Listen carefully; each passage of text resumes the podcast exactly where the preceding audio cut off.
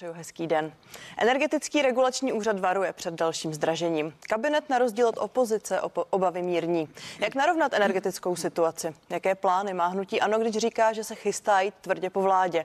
A kdo by mohl být příští premiér? Tak to už jsou otázky pro místo předsedu poslanecké sněmovny a také hnutí Ano Karla Havlíčka. A já vás tady vítám, pěkný den. Já děkuji opět za pozvání, hezký den. Tak pane místo předsedo, začnu s dovolením oborem, který je, doufám si říct, vaší doménou, ale testujem se u energií. Energetický eh, regulační úřad včera uvedl, že by měla regulovaná složka elektřiny zrůst až o 70% na ceně. Eh, experti eh, tu napětí vlastně mírní a tvrdí, že ten nárůst pro koncového uživatele nebude takový. To stejné tvrdí premiér nebo ministr průmyslu Josef Síkela. Vy jste ale soudit dle prvních reakcí jiného názoru. Tak jaké jsou شو بشق ليه؟ Já chci být férový. To on nikdo přesně neví, jakým způsobem se bude vyvíjet ta neregulovaná složka, ale víme to, že ta regulovaná, která činí přibližně eh, třetinu z cen eh, energií, tak stoupne o 71% pro domácnosti, pro firmy výrazně více. A vláda sází na to, že cena té neregulované, čili eh, na burze cena elektřiny bude klesat. Nikdo to neví, taky může růst a může to jít opačně, ale v každém případě, i kdyby to dopadlo tak, že by to rostlo v celku jenom o jednotky procent, tak je to nevýdaná blamáž, protože si uvědomíme, že ve světě tím pádem ty ceny budou dramaticky klesat, zatímco u nás budou růst a to jsme v situaci, kdy máme jedny z nejvyšších cen energií v celé Evropské unii. To znamená, my vlastně říkáme lidem, i když ve světě budou klesat, tak z vašich vysokých cen už jenom o pár procent to vzroste neskutečné. Pane Havlíčku, ta kritika je zřejmá. My se možná více dozvíme od vlády za malou chvíli na tiskové konferenci, protože i energiím by se měla věnovat, ale zajímá mě, jaké tady bylo možné jiné řešení, protože já předpokládám, že teď ten hlavní nápor souvisí s tím, že vláda nevyčlení tolik peněz na kompenzace na ceny energií. Především ta vláda měla férově eh, informovat už na květnové tiskové konferenci, kdy řekla, že eh, ty takzvané poplatky za obnovitelné zdroje, což je eh, velká část té regulované složky, nepřevede zpátky na spotřebitele a na firmy. Řekla, že ukončí dotační biznes. Výsledkem je to, že pouze přesouvá výdaje ze strany státu na výdaje, eh, jakožto výdaje na domácnosti a eh, na firmy. Poté už to byla vlastně eh, jedna pecka za druhou, kdy někdo říkal, že to nevzroste, pak že to vzroste a tak dále. Co mohla ta vláda dělat? No především měla začít jednat na úrovni Evropské unie o tom, že se budou moci využít prostředky za emisní povolenky, které se nám hromadí na modernizačním fondu v řádu desítek a později stovek miliard korun i na kompenzace tohle charakteru. Za rok a půl neudělala vůbec nic. Druhá věc, která, eh, kterou mohla udělat, a to jsou potom ty poplatky za distribuci a za přenos, což je dalších 38 miliard, tak se měla snažit rozložit alespoň do času, nikoli to udělat všechno v rámci jednoho roku. Mohla jednat eh, se eh, solárními investory o třeba určitém posunu. Těch variant včetně změny zákona, kterou my jsme navrhovali, tam bylo více. Vláda neudělala vůbec nic a spoléhá na to, že se sníží ceny neregulované složky. Tak, když teď budu k té částce, kterou jste jmenoval, tak ta souvisí s těmi úsporami plánovanými na příští rok mm-hmm. v rozpočtu. Eh, tam je tedy vláda bude vlastně krátit nebo bude krátit ty subvence na pomoc firmám i domácnostem v energetické krizi. Ve chvíli, kdy vy zároveň kritizujete mm-hmm. vysoký schodek rozpočtu na příští rok, tak byli byste pro navyšovat právě o tuhle tu pomoc u tohle čísla? Tak vláda sama se chytla do pastě. Ona řekla, že to neudělá a nakonec to udělala. Pochopitelně věc jedna je schodek a věc druhá je to, že si mohla pomoci těmi zdroji z toho modernizačního fondu. To by nemělo na schodek vůbec žádný vliv. Já neříkám, že by se to tím dalo zalepit celé. Ten největší průšvih, který ta vláda udělala, a to je ta megalež od té vlády, kterou ona činí, že ona říká, my to vracíme na tu úroveň, která byla těsně před tou krizí. Jestli si vzpomínáte. Na stranu druhou nemá pravdu v tom, že obnovitelné poplatky za obnovitelné zdroje, ty servisní poplatky, to mhm. vše, co je zahrnuté v té zbývající ceně elektřiny mm-hmm. nebo plynu, mm-hmm. jsme zkrátka dříve platili platili, ale právě ne v takovéhle výši. A to je právě to, k čemu jsem chtěl dojít, to je ta lež té vlády. My jsme to měli tak, že větší část platil stát, menší část firmy a domácnosti konkrétně platili ještě v roce 2021 kolem 18-19 miliard korun. A víte, co oni teď udělali? Nekompromisně to vrátili, ale ne na 18-19 miliard korun, na 26 miliard korun. Jinými slovy, ten stát si ušetřil ještě více sám na sobě a vrací více. A mají tu drzost tvrdit to, že to vrací do původní podoby. A ten problém, který vznikne, nebude tolik pro spotřebitele, ti to budou mít stejný jako před tou krizí, ale bude pro firmy, protože někdo ten rozdíl musí zaplatit, takže firmy, zejména energeticky náročné, zaplatí třeba o 200-250% za tu regulovanou část více. A ta vláda to není ochotná přiznat. Dobrá, ale shodneme se na tom, že to není potřeba strašit eh, běžné občany, že to bude nějak zásadní dramatický dopad. No tak strašit, to je otázka, eh, jak pro koho eh, ten dopad bude velký, protože jestliže si řekneme, že průměrná domácnost zaplatí třeba ročně, teď beru všechny ty složky, obnovitelné zdroje, přenos a distribuci, třeba o 5, 6 tisíc korun více, no tak to není úplně nejméně. Pokud ale vytápíte třeba na elektřinu, tak už to budete mít třeba 10, 15 tisíc korun. To znamená, to rozhodně nejsou malé částky, ale znovu říkám, proč ta vláda slibovala, že tak neučiní, když to nyní udělala. Já rozumím tomu, že ta vláda potřebuje šetřit, ale každý si představuje na úsporách vlády to, že ušetří na ministerstvu, sloučí agendy a tak dále. Ale to, že to přehodí na lidi, to je úplně stejné, jako kdyby vláda řekla, já budu šetřit tím, že nebudu stavět tolik silnice, ale já je nakonec postavím, ale zaplatíte si to vy tím, že zaplatíte vyšší cenu za třeba dálniční známku. Tak necháme se vyjádřit vládu a půjdu eh, ještě na další slova premiéra Petra Fialy. On včera uvedl, že dnešní opozice by měla zastávající situace mlčet, protože má naprosto zásadní podíl na tom, jaké jsou ceny energií v Česku a doplnil to také tím, že Andrej Babiš, tedy váš předseda, blokoval stavbu jádra a obnovitelných zdrojů. Tak co vy na to? Pan premiér je eh, dezorientovaný. On naráží na to, že se v roce 2013 uh, eh, ukončil tender na Temelín. Uh, tenkrát tam vlastně uh, tehdejší vláda, kde byla i ODS, poslala do finále Rosatom a Westinghouse. A ano, pan premiér Sobotka tenkrát neměl tu odvahu do toho jít. Ale i kdyby tenkrát se rozhodlo, a myslím si, že to bylo špatné rozhodnutí, že se bude stavět tak víte, kdyby se dostavil eh, Temelín v nejlepším případě v roce 25-26, to znamená za dva, za tři roky. Jinými slovy.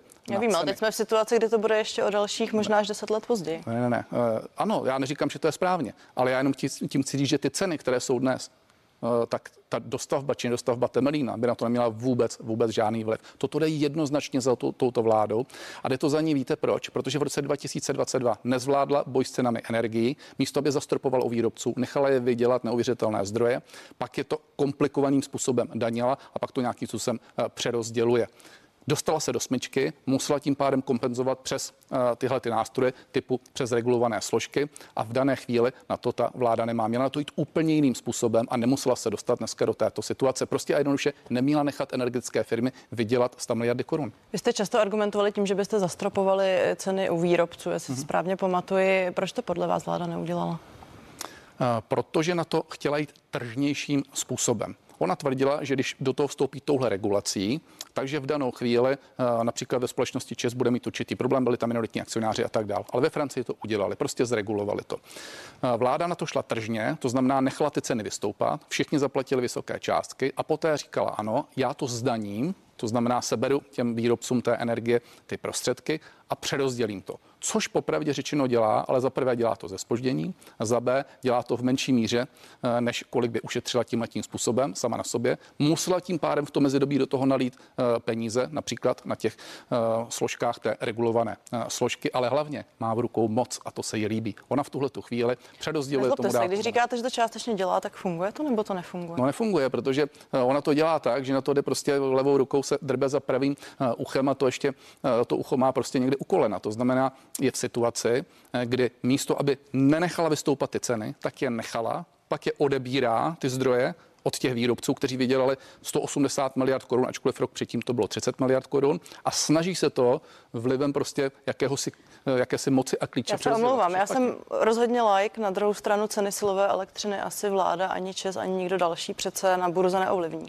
Ano, ceny silové elektřiny ne, a to po ní taky nikdo nemůže chtít, ale kdyby to zregulovala tak, že Eh, ten výrobce rovnou eh, ty eh, ceny nastaví tak, že tam bude pouze pokrytý náklad, plus přiměřený zisk, říká se tomu věcně usměrňovaná cena. Třeba tím letím způsobem se to dělá u tepla. Já rozumím tomu, že to není tak úplně triviální věc, protože teplo je lokální věc, energie jsou věcí globálního charakteru, ale Francouzi to udělali, vůbec se s tím nepárali a tamní obyvatele měli levnější ceny energie a teprve to, co šlo na export, tak to šlo za tržní ceny. Tak ještě jedna věc. Dívala jsem se na vaši energetickou koncepci, když už se bavíme o energiích hmm. na té proběhlé ideové konferenci a vy hovoříte o tom, že i vy chcete vytvořit základ pro bezemisní energetiku na jádru a na dalších obnovitelných zdrojích.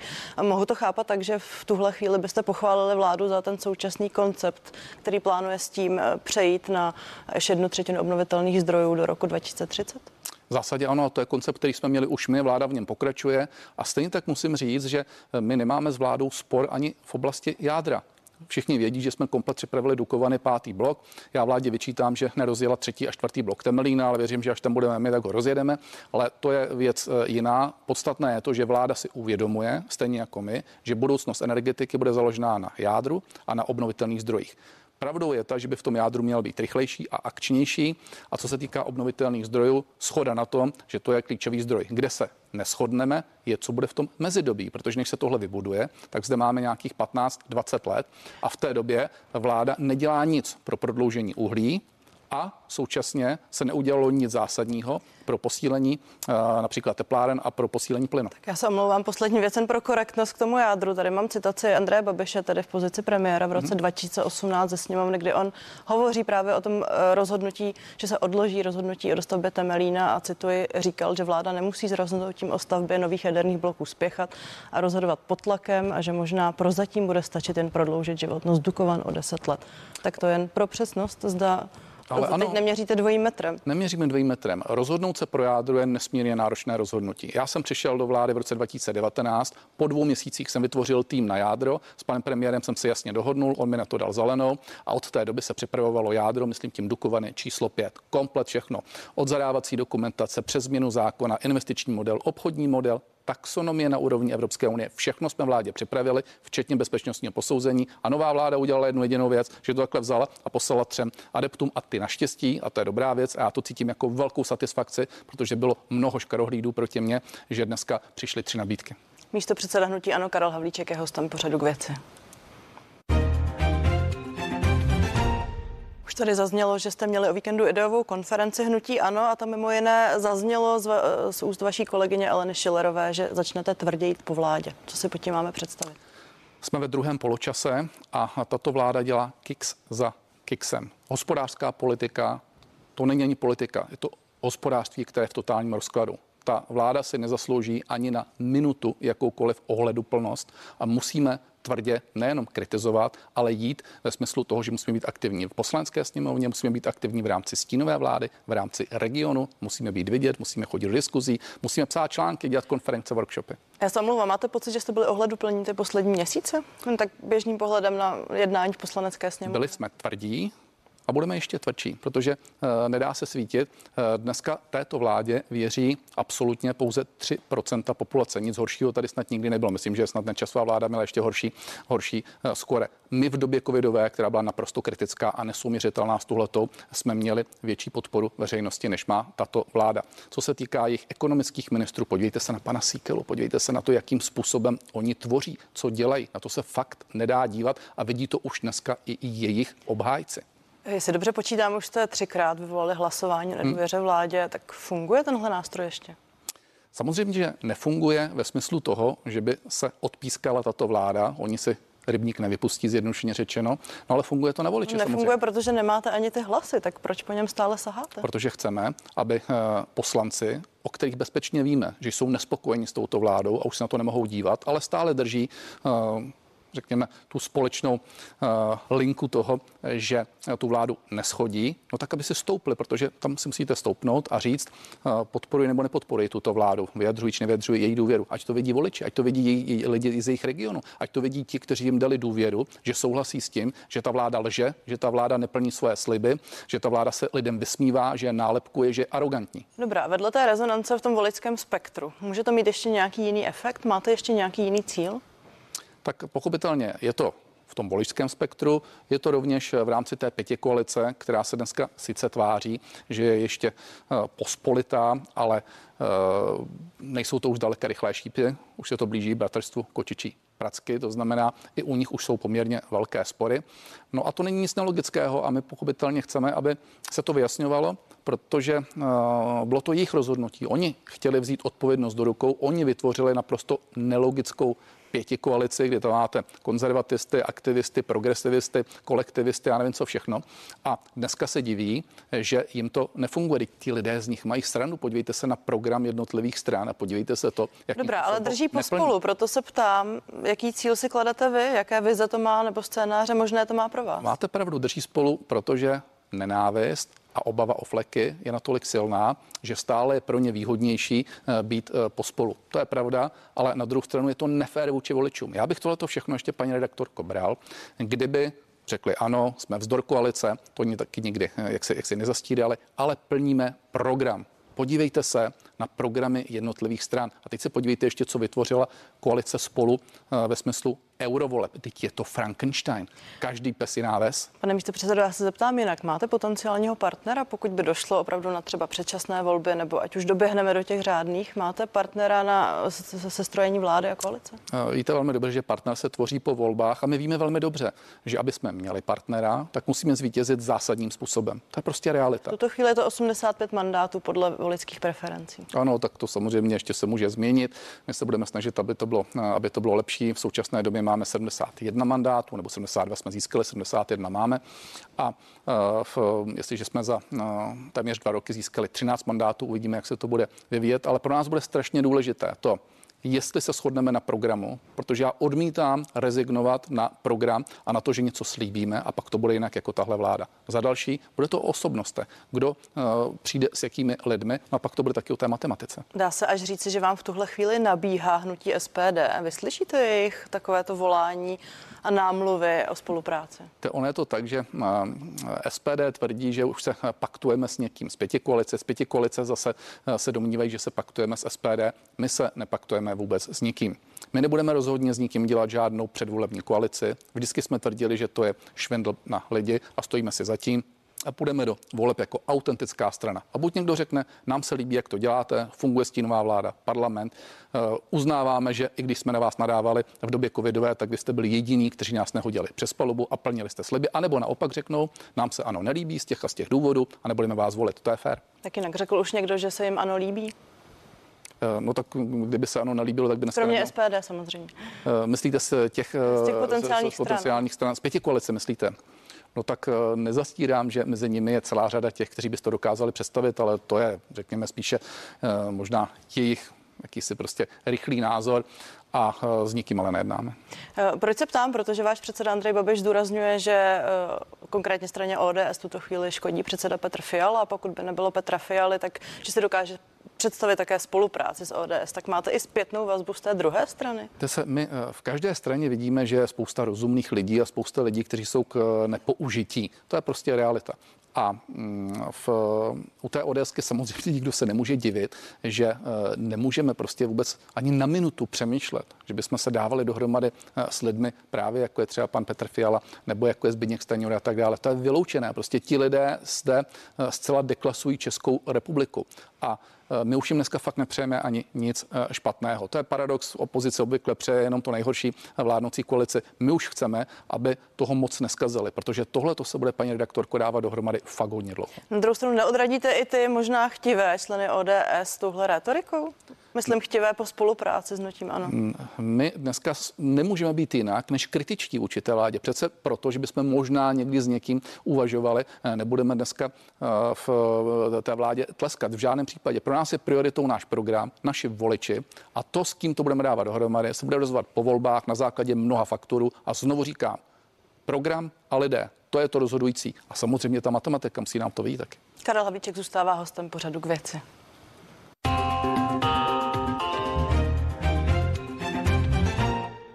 Předseda Andrej Babiš, předseda hnutí Ano, tady v neděli v pořadu partie znovu potvrdil, že bude kandidovat na předsedu hnutí mm-hmm. Ano. Dříve to částečně vylučoval, tak co se změnilo?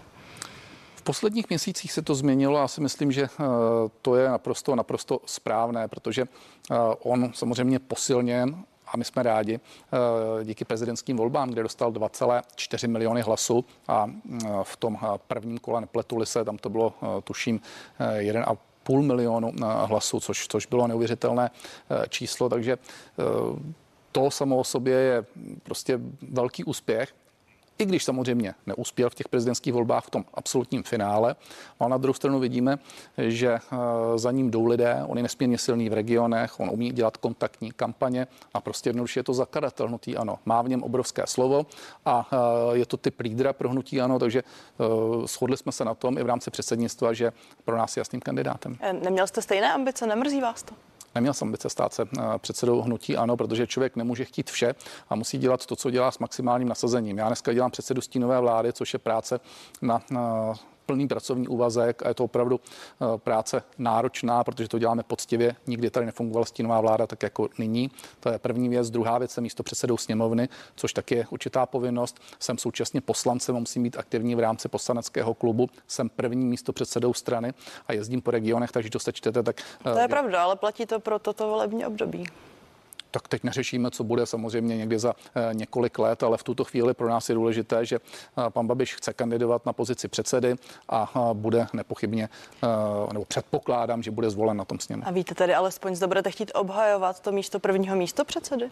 Ano, pokud se shodne předsednictvo, že jim moje aktivita takto vyhovuje a že jsem dobrým prvním místo předsedou, tak samozřejmě já jsem se nikdy odpovědnosti nezříkal. Mimochodem Andrej Babiš také zmínil, že si není ale jistý, jistý, zda bude usilovat také hmm. o post premiéra, protože hnutí ANO má i další kandidáty a jmenoval vás a jmenoval také Alenu Šilerovou. Je to už takový častý postup z jeho strany, že jmenuje zkrátka vás dva. Tak probíhá tam určitý souboj, nebo jak to máme probíhá rozumět? souboj, ale není to asi nelogické, tak je pravda, že eh, hnutí ANO dneska má v čele eh, ty nejviditelnější tři osoby, pana Babiše jako předsedu, eh, paní Šilerovou jakožto předsedkyně poslaneckého klubu a mě jakožto předsedu stínové vlády. A my dneska nesoutěžíme o pozici premiéra. Pro nás je daleko důležitější věc jiná, aby jsme postavili vládu, aby jsme tam měli dominantní postavení a důležitější než například premiér slabé vlády je to, abychom my sestavili silnou vládu a tam prosazovali náš program. A teprve v momentě, a to je můj úkol, abych dovedl stínovou vládu do vítězných voleb s dostatečným náskokem, teprve poté, s ohledem taky na ty výsledky, budeme řešit i na úrovni ano, kdo by byl případně eh, tím ideálním kandidátem na premiéra. Já se toho samozřejmě nezříkám, ale současně říkám, že to dneska eh, je o jiných prioritách. A chtěl byste být tedy premiérem? já chci, aby jsme hodně dobře zvítězili. Eh, bylo by strašně falešné, aby člověk říkal, já chci být premiérem, třeba i za cenu toho, eh, že bychom neměli tak silné postavení ve vládě. Pro mě absolutně fundamentální a nepřekročitelné to, že musíme sestavovat vládu jakožto dominantní subjekt. Ne, že tam budeme hrát druhé nebo dokonce třetí housle. Tak to jsou slova místo předsedy hnutí Ano Karla Havlíčka. Já vám děkuji za rozhovor. Já moc krát děkuji. A já se loučím, ale vy se rozhodně neloučíte, protože my čekáme na tiskovou konferenci vlády, tak vydržte s námi na CNN Prima News.